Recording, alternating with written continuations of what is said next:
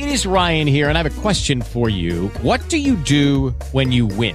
Like, are you a fist pumper? a woohooer, a hand clapper, a high fiver. I kind of like the high five, but if you want to hone in on those winning moves, check out Chumba Casino. At ChumbaCasino.com, choose from hundreds of social casino style games for your chance to redeem serious cash prizes. There are new game releases weekly, plus free daily bonuses. So don't wait. Start having the most fun ever at ChumbaCasino.com. No purchase necessary. BGW. Void were prohibited by law. See terms and conditions. 18 plus.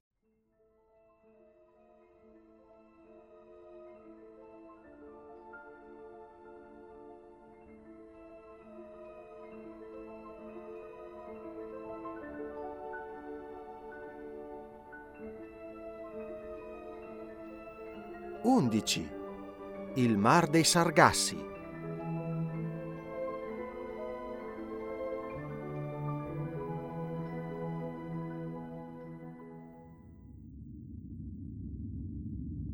La direzione non cambiava. Ogni speranza di ritorno nelle acque europee doveva attualmente venir messa da parte. Il capitano Nemo teneva la prua a sud. Verso dove? Non osavo tentare delle risposte. Il Nautilus attraversò una zona dell'Atlantico molto rimarchevole. Nessuno ignora l'esistenza di una grande corrente calda, detta Gulf Stream. Dai canali della Florida si dirige allo Spitzberg, ma prima d'entrare nel Golfo del Messico si divide in due braccia. Quello principale sfiorerà le coste di Irlanda e di Norvegia. L'altro piega a sud all'altezza delle Azzorre e poi, dopo aver lambito l'Africa, descrivendo un ovale allungato torna verso le Antille. Questo secondo braccio, o piuttosto una collana che un braccio, col suo anello d'acqua calda avviluppa la parte dell'oceano fredda, quieta, immobile, che viene chiamata Mar dei Sargassi, vero lago in pieno Atlantico. La grande corrente non impiega meno di tre anni per farne il giro. Il Mar dei Sargassi copre tutta la parte sommersa dell'Atlantide Certi autori ritengono persino che le innumerevoli erbe di cui è sparso vengano dalle praterie di quell'antico continente. È probabile invece che tali erbaggi, alghe, fuchi, strappate alle rive europee e americane siano portati là dal Gulf Stream. È una tra le ragioni che aiutarono Colombo a immaginare l'esistenza di un nuovo mondo. Quando le navi dell'ardito navigatore raggiunsero il Mar dei Sargassi, dovettero, a fatica, e con spavento degli equipaggi affrontar tutte quelle erbe che bloccavano il loro cammino. Persero tre settimane nell'attraversarle.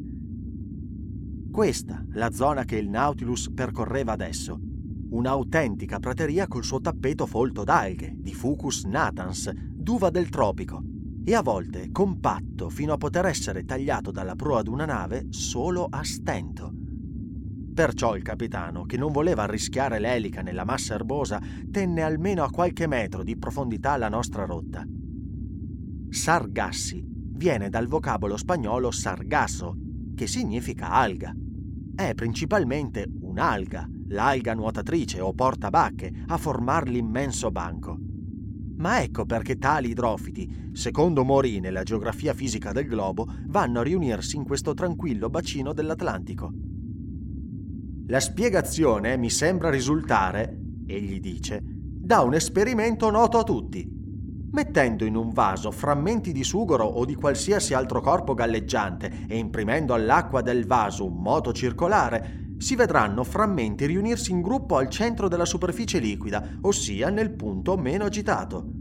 Qui il vaso è l'Atlantico, il Gulf Stream è il movimento circolare e il Mar dei Sargassi il punto centrale dove i corpi galleggianti si riuniscono. Condivido l'opinione di Mori, dopo aver potuto studiare il fenomeno in un ambiente dove le navi entrano di rado. Sopra noi galleggiava roba d'ogni provenienza, stretta fra le erbe brunastre, tronchi d'albero strappati alle Ande o alle montagne rocciose e venuti giù per il rio delle Amazzoni o il Mississippi, innumerevoli relitti, fasciami sfondati e così appesantiti dalle conchiglie, dalle anatifere, che non potevano risalire alla superficie oceanica.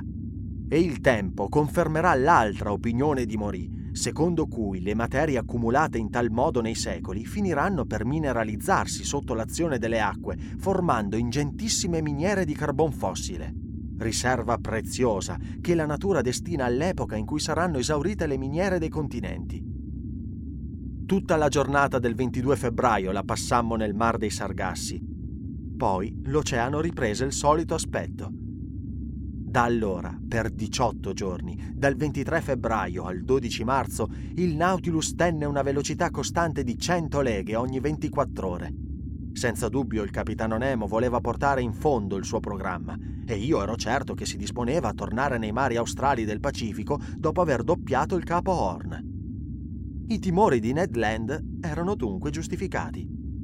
Per lungo tempo non si poteva più tentare l'evasione, né vi era modo per opporsi alla volontà del capitano Nemo. La sola cosa da poter fare era sottomettersi. Ma quanto non si poteva più chiedere alla forza e all'astuzia, io amavo sperare che lo si ottenesse con la persuasione.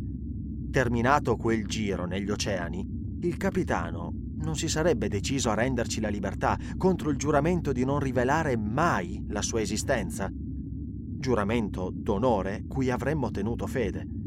Ma bisognava trattare con lui la delicata questione. Avrebbe accolto la mia richiesta di libertà. Non mi aveva dichiarato lui stesso fin dal principio e in maniera formale che il segreto della sua vita esigeva la nostra prigionia perpetua a bordo del Nautilus.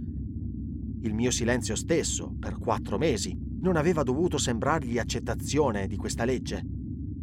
Tornare sull'argomento rischiava di provocare sospetti nocivi ai nostri disegni, se qualche favorevole circostanza li avesse poi resi di nuovo attuali. Tutti questi dubbi io li pensavo, li voltavo e rivoltavo nella mente, li sottoponevo a Conseil, non meno incerto di me.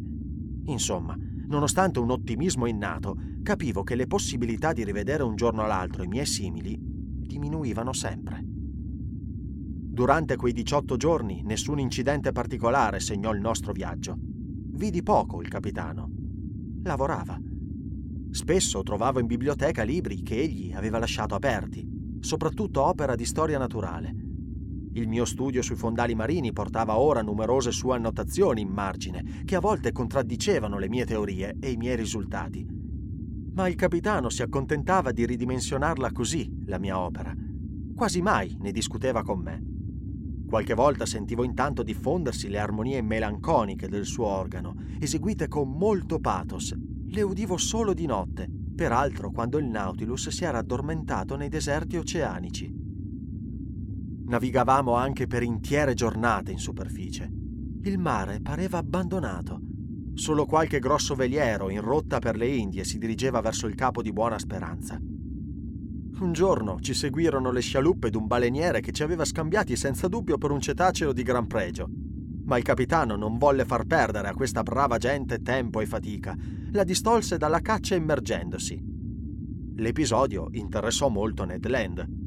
Non credo di sbagliarmi. Dispiaceva al canadese che la nostra balena di lamiera fosse intangibile per quegli arpioni. Lucky Land Casino asking people what's the weirdest place you've gotten lucky? Lucky? In line at the deli, I guess? Aha, in my dentist's office. More than once, actually. Do I have to say? Yes, you do. In the car before my kids' PTA meeting. Really? Yes. Excuse me, what's the weirdest place you've gotten lucky? I never win and tell. Well, there you have it. You can get lucky anywhere playing at LuckyLandSlots.com. Play for free right now. Are you feeling lucky? No purchase necessary. Void where prohibited by law. 18 plus. Terms and conditions apply. See website for details. Branchi, deleganti e vivacissimi delfini ci accompagnarono lungamente. Andavano a gruppi di cinque o sei, cacciando in muta come i lupi nelle campagne. Non sono meno voraci dei cani marini, se ha detto il vero il professore di Copenaghen che estrasse dallo stomaco di un delfino 13 marsuini e 15 foche. Ma in realtà si trattava d'un'orca, vale a dire la maggior specie conosciuta, lunga a volte più di 24 piedi. Tra i delfinidi rientravano dieci generi e quelli che vidi io erano delfinorinchi, tipici per il loro muso strettissimo e lungo quattro volte il cranio. Il corpo pressappoco di tre metri era nero sul dorso, sul ventre d'un bianco rosato, con qualche piccola macchia. Conseil riuscì a classificare svariati pesci volanti e vedemmo i delfini dar loro la caccia con una splendida precisione. Qualunque fosse l'efficacia del suo volo, qualunque traiettoria descrivesse, anche sopra il Nautilus, il povero pesce trovava la bocca del delfino spalancata per riceverlo. Erano pirapedi o trigli nibbio, dalla bocca luminosa, che di notte, tracciata nell'aria righe di fuoco, nelle acque buie si tuffavano come stelle filanti. Fino al 13 marzo navigammo così. Quel giorno il Nautilus fu adoperato per scandagli che mi interessarono a fondo. Avevamo percorso quasi 13.000 leghe dal nostro luogo di partenza nel Pacifico. Il punto ci situava a 45 gradi e 37 minuti di latitudine sud e 37 gradi e 53 minuti di longitudine ovest. Eravamo nella zona dove il capitano Denham dello Herald filò 14.000 metri di sonda senza toccar fondo e il tenente Parker della fregata americana Congress trovò lo stesso risultato filandone 15.140 metri. Il Nautilus venne mandato a una profondità estrema per il controllo di questi scandagli. Mi disposi a prender nota di tutta la faccenda. Le imposte del salone furono aperte e iniziò la manovra per scendere in quelle acque tanto remote. Non si trattava di fare un tuffo dopo aver riempito i serbatoi. Forse non avrebbero potuto accrescere sufficientemente il peso specifico del Nautilus. Per risalire si sarebbe poi dovuto espellere il sovraccarico d'acqua e le pompe non sarebbero bastate a vincere la pressione esterna. Il capitano Nemo decise di andare a cercare il fondo oceanico con una diagonale particolarmente allungata, grazie ai piani laterali, che ricevettero un'inclinazione di 45 gradi. Poi l'elica fu spinta alla velocità massima. Le sue quattro pale percuotevano l'acqua con una violenza straordinaria. Lo scafo del Nautilus fremette come una corda sonora e discese secondo un moto regolare. Il capitano ed io, nel salone, guardavamo l'ago del manometro che si spostava in fretta. Presto fu oltrepassata la zona abitabile, dove risiede la maggior parte dei pesci. Come noto, alcuni tra essi vivono a grande profondità.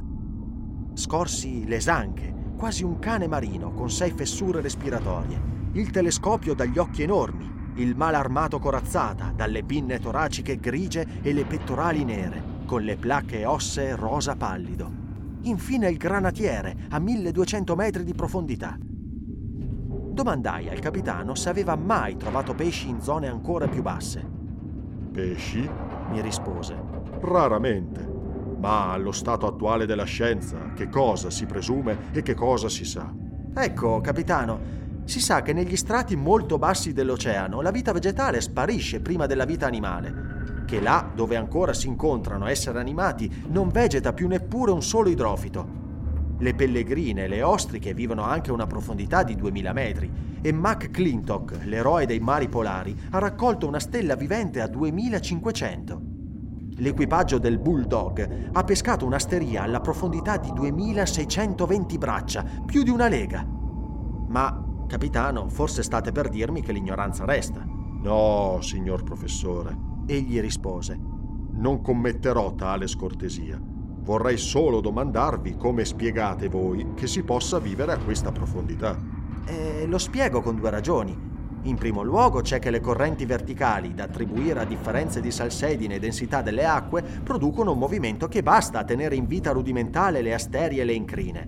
Giusto, disse il capitano. Poi l'ossigeno è alla base della vita e la quantità d'ossigeno disciolto nell'acqua marina aumenta con la profondità. La pressione dei bassi strati marini vi contribuisce. Ah, si sa questo?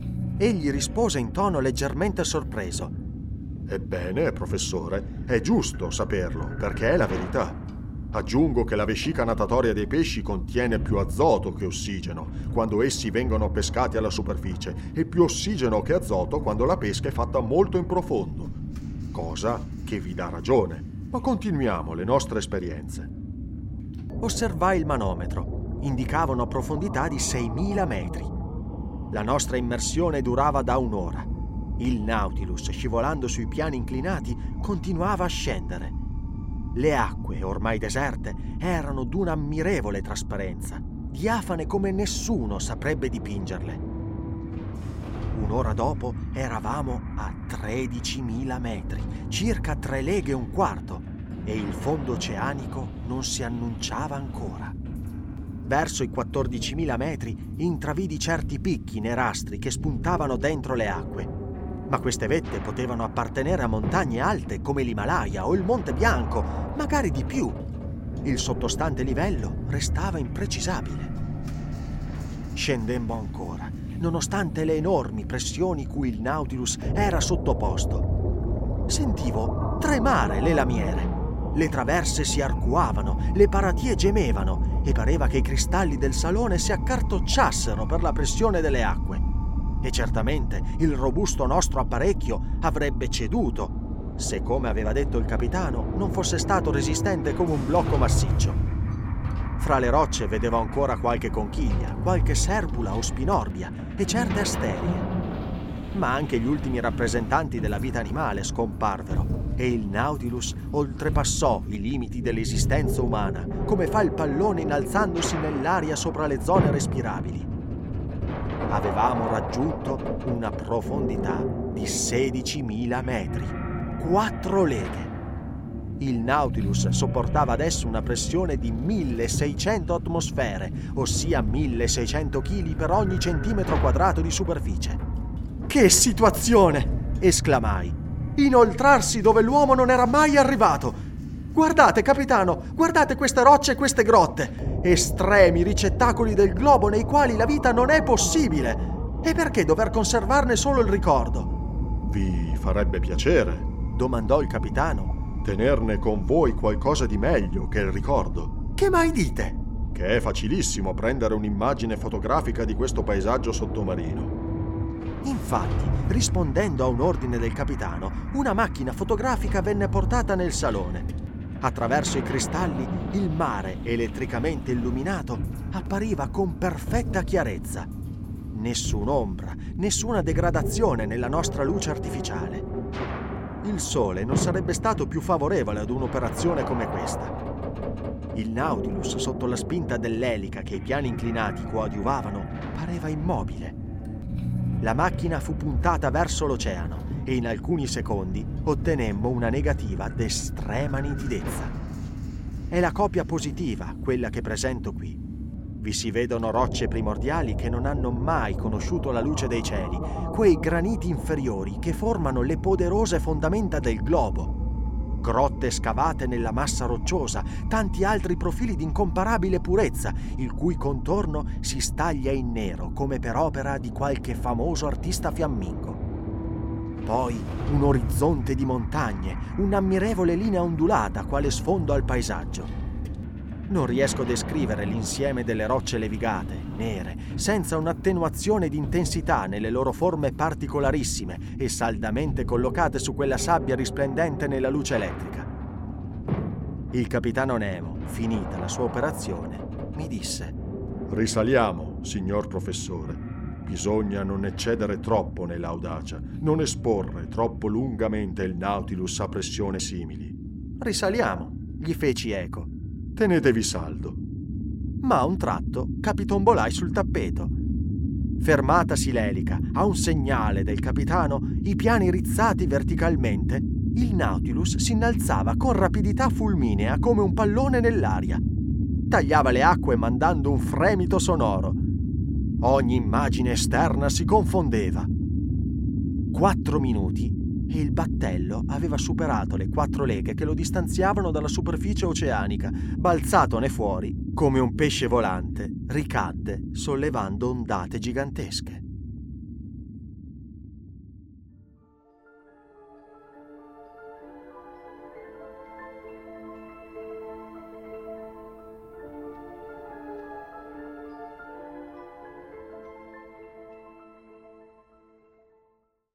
Lucky Land Casino asking people what's the weirdest place you've gotten lucky? Lucky? In line at the deli, I guess? Aha, in my dentist's office.